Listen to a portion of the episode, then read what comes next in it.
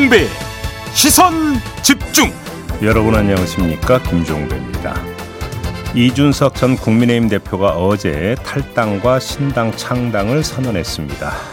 자연스럽게 시선은 이 전 대표 최측근으로 분류되던 천하용인 네 사람의 거취로 쏠리는데요. 이준석 신당 불참을 선언한 분이죠. 김용태 전 국민의힘 청년 최고위원 3부에서 만나보겠습니다. 한동훈 국민의힘 비대위원장이 취임과 동시에 민주당에 각을 세우고 있는데요. 더불어민주당 조홍천 위원과 관련 이야기 잠시 후 2부에서 나눠보겠습니다. 12월 28일 목요일 김종배의 시선 집중 광고 듣고 시작합니다.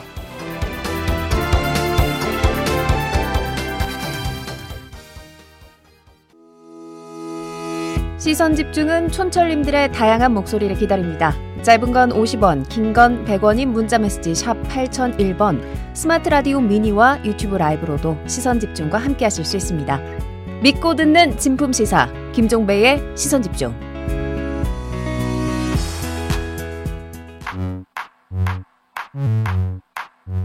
뉴욕에 뉴욕 타임즈가 있다면 시선 집중에는 JB타임즈가 있다 촌철살인 뉴스 총정리 JB타임즈 더마카와 함께 시선 집중의 문을 열겠습니다. 어서 오세요. 네, 안녕하세요. 더마카입니다. 오늘도 삐딱선 정신에 입각해서 주요 뉴스 챙겨 드릴 텐데요.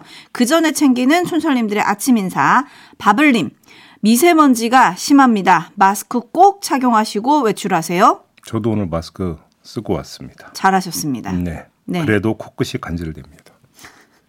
그래도 잘하셨습니다. 네. 스마트 라디오 미니로 최동남님, 오늘 내일 재택근무라 아직 이불 속입니다. 침대 밖은 위험해요.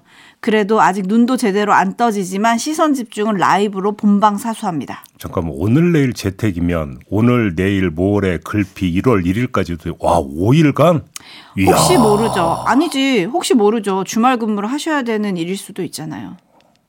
넘어가겠습니다. 네. 에이 설마. 네. 네, 그리고 주원님, 출근하면서 들었는데, 오늘은 부정맥 시술을 위해 병원 입원 중에 듣습니다. 오늘도 어허. 좋은 방송 잘 들을게요. 라고 인사해 주셨네요. 아유 또 왜 또. 네. 올해까지만 아프시고, 내년부터는 건강하시길 바라겠습니다. 그러니까요. 네, 그리고 신승태님, 이 시간에 산길을 걸으며 듣고 있습니다.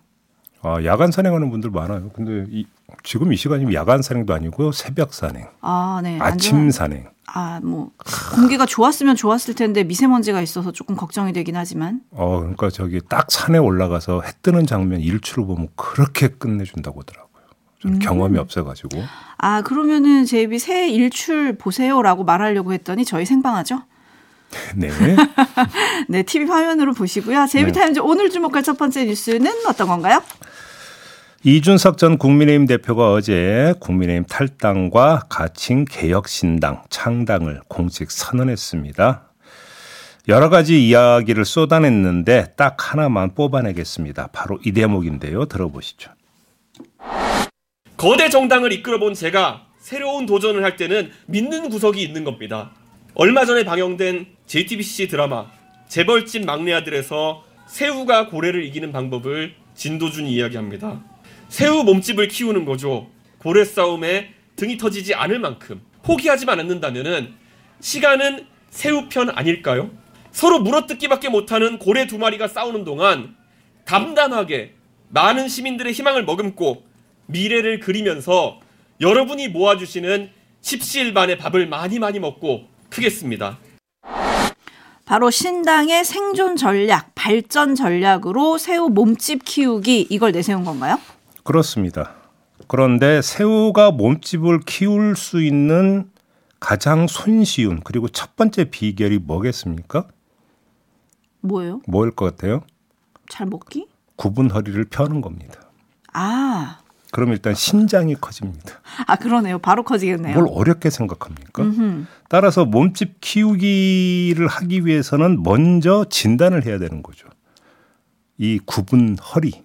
그렇죠? 네. 원래는 꼿꼿이 섰었는데 허리가 모진 세파에 시달리다가 구부러진 건지 아니면 애당초 굽어 있었던 건지 이걸 갈라야 되는 거 아니면 진단을 해야 처방이 나오는 거니까. 너무 그렇죠? 쉽, 보니- 쉽지 않습니까? 듣고 보니 그럴 듯도 하네요. 그럴 듯도 하다니요. 그런 거죠. 네. 자, 이걸 좀 더 풀어서 말씀을 드릴게요. 네네. 자, 이준석 전 대표가 어제 기자들과의 문답에서 신당의 정체성을 보수 개혁 정당이라고 이야기를 하더라고요. 들으셨죠? 네. 자, 이 규정에 입각해서 과거를 한번 되돌아봅시다. 보수 개혁을 부르짖는 신당은 이번이 처음이 아닙니다. 그렇죠. 바른 정당에서 새로운 보수당으로 이어지는 일련의 흐름, 과정이 있었습니다.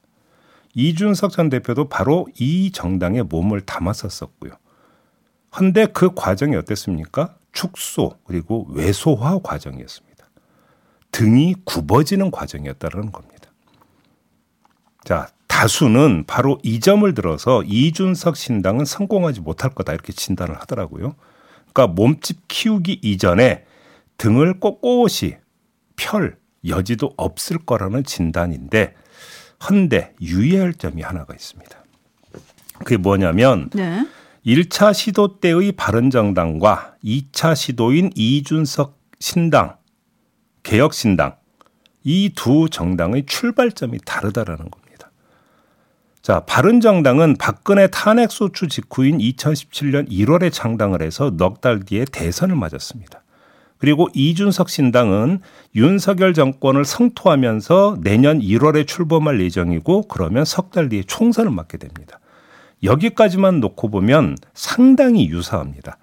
여권 분열 틈새에서 정당이 탄생을 했고 탄생한 지 서너 달 만에 국민 심판대에 오르다, 오른다라는 점에서는 매우 유사한 거죠. 하지만 결정적 차이가 하나가 있습니다. 그게 뭐냐면 바른 정당은 30명의 의원으로 시작을 했었습니다. 그렇죠. 반면에 이준석 신당은 일단 제로입니다. 현역 의원이 한 명도 없습니다. 바로 이게 이준석 신당의 성패에 대한 평가 잣대가 될 거다라는 겁니다. 이게 중요하다라는 건데 무슨 말씀이냐면 바른 정당은 즉각 실적을 내야 하는 처지에서 실적을 내지 못함으로써 절망의 길을 걸었다라는 것이고요. 반면에 이준석 신당은 총선에서 단한 석만 건져도 희망의 싹으로 자화자찬할 여지가 있다라는 겁니다. 이게 다르다라는 겁니다. 바른 정당엔 시간이 없었지만 이준석 신당엔 시간이 있다는 겁니다. 앞서 들으신 이준석 전 대표의 탈당 기자회견에서 저는 믿는 구석이 있습니다. 이렇게 이야기를 하지 않습니까? 네. 믿는 구석이 뭔지 아십니까? 한마디로 정리하면 의석수 제로. 어허. 이게 믿는 구석이라는 겁니다. 아하. 그러면 한 석이 되든 두 석이 되든 그건 진전이고 발전입니까? 퇴보입니까? 그렇게 따지면 발전이죠. 그러면 허리가 조금 펴지는 거 아니겠습니까? 뭐 어렵게 생각합니까? 오, 제2의 신선한 해석이네요. 많은 언론들이 이준석의 쓸쓸한 탈당, 외로운 탈당, 막 이런 것만 조명을 했는데 네. 이걸 오히려 역으로 생각하면 그게 바로 무기가 될 수 있다, 시간이 될 수 있다 이런 얘기잖아요. 그리- 예, 그렇습니다. 그리고 하나 더 짧게 짚어볼까요? 이준석 전 대표는 그 시간 동안 어떻게 어떻게 그 시간을 써야 할지 예측해 볼 수 있는 단서가 하나가 있습니다. 아 단서가 어제 있었습니까? 어제 한동훈 국민의힘 비대위원장과 기자들 간의 문답이 있었습니다. 아, 비대위와 당직 인선에 이른바 7, 8, 9 세대 교체론이 적용되느냐. 그러면서 세대 포이론, 그러니까 이준석 대표가 국민의힘에 있을 때 세대 포이론에 대해서 어떻게 생각을 하느냐. 이거에 대해서 기자들이 질문하니까 한동훈 비대위원장이 대답하는 게 있거든요. 한번 들어보시죠. 생물학적 나이를 기준으로 한 세대 포이론이나 세대 교체론이라는 말은 그렇게 신뢰하지는 않습니다. 정치를 바꿔나가야 하는 것은 맞습니다만 세대 포이론이나 어떤 세대를 나이를 기준으로 갈라치기 하는 것은 누군가에게는 정략적인 이익을 가져다 줄 수 있을지 모르겠습니다만 이 세상에는 해로울 수 있다고 생각합니다. 자, 요렇게 일축했습니다. 한동훈 비대위원장은. 근데 기자들은 가만히 있지 않았습니다. 어떻게 했습니까? 그리고 나서 이준석 전 대표의 탈당 기자회견이 있는데 이때 이준석 전 대표에게 다시 세대 포이론을 물어봤습니다. 이준석 전 대표는 세대 포이론이 맞다고 거듭 주장을 했습니다. 뭐가 전개가 됐습니까? 핑퐁이 전개가 됐습니다. 네. 한동훈과 이준석 간의 핑퐁. 그 가운데 기자. 언론이 있었습니다. 여기서 건져 올려야 되는 포인트가 있는데요. 세대 포이론에 대한 전혀 상반된 두 사람의 견해 여기서 누구 말이 맞느냐 이게 아닙니다. 그럼 뭡니까? 언론이 한동훈 대 이준석 구도에서 질문을 던지고 기사화를 하고 있다라는 점이 포인트입니다. 이런 양상은 앞으로 더 두드러지게 나타날 가능성이 매우 높습니다. 왜냐하면 이준석 전 대표, 이준석 신당의 입장에서는 계속 윤석열 대통령 때리기, 윤석열 정권 때리기를 시도할 게 거의 100에 100이라고 신다면 99.9%이기 때문에 그러면 기자들은 그걸 받아서 또 한동훈 비대위원장한테 가서 그거에 대한 입장을 물어보지 않겠습니까? 어제 전개됐던 핑퐁 양상이 앞으로도 계속 반복적으로 나타날 공산이 있다라는 겁니다. 이러면 어떻게 되는 겁니까? 그게 묻어가는 것이든 얹어가는 것이든 무엇이 되든지 간에 이준석 전 대표는 한동훈 비대위원장을 끌어들이면서 자신의 존재감을 계속 어필하려고 시도를 할 거라고 하는 것이고 그게 아, 클릭 수가 보장이 된다면 언론은 계속 쓸 거라는 것입니다. 물론 여기서 보수 언론이 이런 게 별로 도움이 안 된다고 해서 아주 의도적으로 그리고 전략적으로 이준석 요인을 아예 무시해서 기사화하지 않을 가능성도 물론 배제는 할 수는 없습니다만 일반적으로 봤을 때는 이렇게 된다면 이준석 그리고 이준석 신당이 묻힐 가능성은 별로 없다. 그러면 여기서 계속 이준석 전 대표나 이준석 신당은 일종의 정치적 게릴라전을 펴면서 시간을 향유할 가능성이 있다. 요즘도 함께 봐야 된다는 겁니다. 어허, 오, 그래서일까요? 어제 이준석 대표가 한동훈 비대위원장과 본인의 관계를 경쟁자라고 정리를 했습니다. 네. 그러면서 나 말고 대통령과 차별화해라 이런 말도 했는데 좀 듣고 보니까 이렇게 되면 일종의 적대적 공생 관계 뭐 이런 얘기 많이 하잖아요. 그래서 당분간은 어제, 이렇게 되는 건가요? 그렇죠. 그래서 어제 한동훈이 뜨면 이준석이 죽고 음. 이준석이 뜨면 한동훈이 죽는다라는 이야기를 했는데 뜨고지는 것은 일단 둘이 맞붙는 과정이 계속 반복되는 것을 전제로 하는 거 아니겠습니까? 그 양상은 계속될 것이다 이런 말씀입니다. 네, 춘철님들의 반응 전해드리겠습니다. 이준석 전 대표가 고래가 두 고래가 싸우는 동안 잘 먹고 많이 많이 먹고 크겠다라고 했잖아요. 네. 사마나 86님, 밥을 어떻게 먹는가가 중요할 것 같습니다. 남의 밥을 뺏어 먹느냐 아니면 스스로 해 먹느냐. 제가 조금 전에 말씀드린 핑퐁 자체가 밥 먹는 거라니까요. 네. 용골님, 요즘 정치인들은 자기들이 착각한다는 걸 모르는 게 문제인데, 점점점. 음. 이거는 뭐 여당과 이준석 신당 양쪽에 다 하시는 말씀인 것 같고요. 그 다음에 죽봉님은 새우가 몸집을 키워서 총선 후에 고래 품에 안기겠지요. 뭐 그런 그럴 가능성도 배제할 수 없죠. 특히 대선 국면에서는 음. 뭐그 가능성은 아예 그러니까 닫아놓을 수는 없죠. 일단 어제 이준석 전 대표 말로는 총선에서 연대는 없다 뭐 이런 얘기는 하긴 그렇, 했죠. 그렇습니다. CK 정님은 한동훈 비대위원장은 모비딕을 얘기했는데 음. 이준석 전 대표는 새우를 얘기했어요. 이것도 차별한가요? 그러고 보니 고래와 새우네요. 아 그러네요. 네. 네. 그리고 박상훈님 아마 음. 이 댓글은 제이비가 웃을 것 같은데요. 좋아서 좋아서 웃을 것 같은데 읽어드리겠습니다. 새우랑 고래가 싸우면 새우가 이긴다고 하네요. 왜일까요? 맞춰보세요. 왠데요? 새우는 깡이 있고 고래는 밥이라서요. 제가 그, 그 얘기도 오늘 사실 하려고 했는데요. 특정 상표 노출에 해당이 될까 봐 못했습니다. 아, 피디님이 올려주신 걸로 봐서는 이 정도는 괜찮나 봅니다. 네, 넘어가겠습니다. 아, 안 웃으시네요. 알겠습니다. 뉴스와 분석이 함께하는 제비타임즈 다음 주목할 뉴스는요. 오디오로 먼저 만나보시죠. 이재명 대표의 대장동 의혹은 민주당 대선 후보 경선이 한창이던 2021년 8월 언론 보도를 통해 처음 알려졌습니다.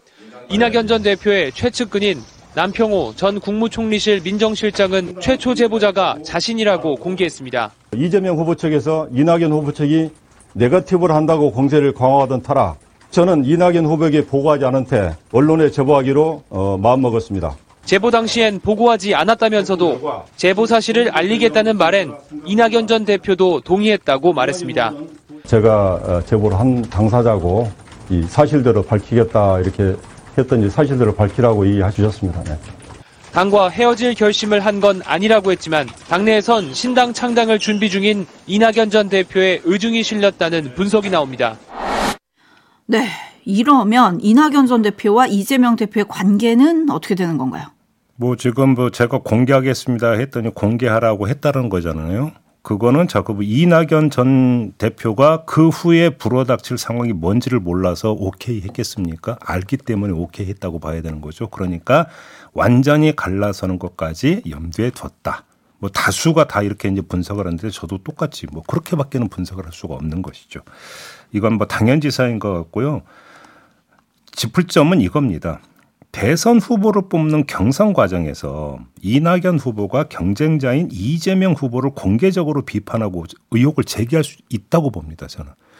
그다음에 그 이 그 남평우 전 실장 같은 경우도 이낙연 캠프에서 종합 상황 실장을 지내고 있었다라는 거 아니겠습니까? 따라서 그럼 본인이 공개적으로 기자회견을 하거나 해서 의혹을 제기할 수도 있다고 생각을 합니다. 후보 검증 차원에서. 다만 그거는 어떻게 이루어져야 되는 겁니까? 공개적으로 당당하게 이루어져야 되는 것이죠. 근데 지금 핵심 쟁점은 뒤에서 언론 플레이를 했다라는 점입니다. 이게 지금 점검이 돼야 되는 건데 이걸 과연 페어 플레이로 볼 수 있는 것이냐. 이게 쟁점 아니겠습니까? 이건 반칙 또는 변칙으로 간주할 가능성이 높습니다. 특히 이재명 대표 지지층 입장에서는 당연히 그렇게 규정을 할 거라는 것입니다. 결국은 이게 이낙연 전 대표에게 부메랑으로 돌아올 가능성이 있다는 겁니다. 이낙연 전 대표가 이재명 대표를 공격하는 주된 논거가 뭡니까? 바로 당내 민주주의 붕괴입니다. 그런데 민주주의는 공개된 공론회장에서 펼쳐지는 것이지 어두운 음지에서 펼쳐지는 것은 아니다. 이렇게 바로 역공에 직면하게 될 가능성이 높다. 여기까지만 말씀을 드리겠습니다. 권광윤 님이 이제 와서 무슨 소용 해주셨는데 어쨌든 민주당에는 더 파고가 생긴 게 아닌가 싶긴 합니다. 오늘 그래서. 이재명 대표와 정세균 전 총리가 만나는데 네. 또 여기서 어떤 파장이 일지 또 어떻게 봉합이 될지 뭐 이런 것도 좀 시선 집중하겠습니다. 다음 주목할 뉴스는요. 어제 오후부터 이제 이 소식이 계속 쏟아지고 있는데요. 태영건설이 이르면 오늘 워크아웃을 신청할 거다라는 지금 보도가 계속 나오고 있습니다. 네. 일단 워크아웃이 뭐냐? 기업이 자력으로 빚을 갚는 것이 불가능할 때 채권단 협의로 부채 상환을 유예하거나 일부 빚을 탕감해 주면서 기업 도산을 막는 절차인데요. 그만큼 지금 태영의 상황이 안 좋다라는 건데 PF 때문이라고 그런 거거든요. 지금 네. 한국투자증권이 발간한 보고서를 보면 태영건설이 보증한 PF 대출 잔액이 지난 3분기 말 기준으로 4조 4,100억 원에 이른다고 합니다. 여기에다가 우발 채무가 약 1조 2,565억 정도 이게 이제 문제라는 건데 이 정도로 지금 추산이 된다는 건데요. 우발 채무는 말 그대로 우발적인 채무. 언제 어디서 어떤 규모로 채무가 될지를 알 수 없는 그래 보통 통상 부동산 PF와 관련해서 건설사가 시행사의 대출을 지급 보증한 경우를 의미하는데 그래서 시행사가 이제 그 뭐 분양 이런 걸 들어갔는데 여기서 펑크가 나거나 경기가 안 좋아서 분양이 잘 안 되거나 여러 가지 문제가 발생할 수 있는 거 아니겠습니까? 그래서 나 못 갚아 해버리면 어떻게 되는 겁니까? 대출 보증해 준 데에서 갚아야 되는 건데 그렇게 지금 이런 건 이제 통상 우발 채무라고 부르는데 그 규모가 1조 원이 넘는다라는 것입니다. 지금 이게 문제라는 것인데 자, 그러면 이게 태영건설이라고 하는 건설사 한 곳에 국한되는 것이냐 그게 아니라는데 지금 더큰 네, 문제가 있는 거죠. 지금 그게 아니라는 거죠. 지금 한국 경제의 뇌관으로 뭐 다수의 전문가가 계속 이야기를 해왔던 게 뭐냐면 바로 PF였었거든요. 네. 이게 지금 본격화된다라는 건데 올해 8월 말 기준 건설사 부동산 PF 우발 채무가 22조 8천억이라고 합니다. 지난해 그 6월 말이 18조였거든요. 그때 대비 29%가 늘어났다는 겁니다. 어디서 어떻게 터질지 알 수가 없다라는 것인데 만약에 이게 터져버리면 어떻게 되느냐 건설사 줄도산으로 이어지고 하도급 업체 줄도산으로 이어지고 더 나아가서 이게 금융권으로 번져버리면 문제가 심각해진다 이런 거 아니겠습니까? 그래서인지 음 F4라고 불린대요. 파이낸스 4라고 불린, 불린다고 하는데 최상목 경제부총리 후보자 그리고 김주영 금융위원장 이복현 금감원장 그리고 이창용 한국은행 총재가 엊그제죠 26일 비공식 회의를 가졌다고 하는데 바로 이 문제에 대한 대책을 논의하기 위한 회의 아니었느냐 뭐 다들 지금 이렇게 추정을 하고 있는데 어, 정부가 어떻게 대책을 꺼내들지 이게 아마 시장의 주된 관심사가 될 것 같습니다. 네, 위험하다더라, 위험하다더라 소문처럼 번지던 일이 지금 이제 언론 지면에 진짜 보도가 된 거예요. 그래서 그렇습니다. 많은 분들이 좀 불안해하고 계신데요. 네. 또 한편으로는 태영하면 또 언론사가 떠오르잖아요. SBS. 네. 그래서 박성근님, 조원님 등 많은 분들이 그럼 SBS는 어떻게 되는 건가요? 근데 지금 또 태영 입장에서는. 몇 달 안에 계속 돌려야 되는 급전이 필요한데 SBS 매각을 지금 아마 이제 그 질문 주시는 것 같은데 거기 또 절차와 시간이 있거든요. 아마 바로 어떤 직효가 될 수는 없을 거다 이런 얘기를 할 수 있을 것 같습니다. 마무리하겠습니다. 더마카 수고하셨습니다. 고맙습니다.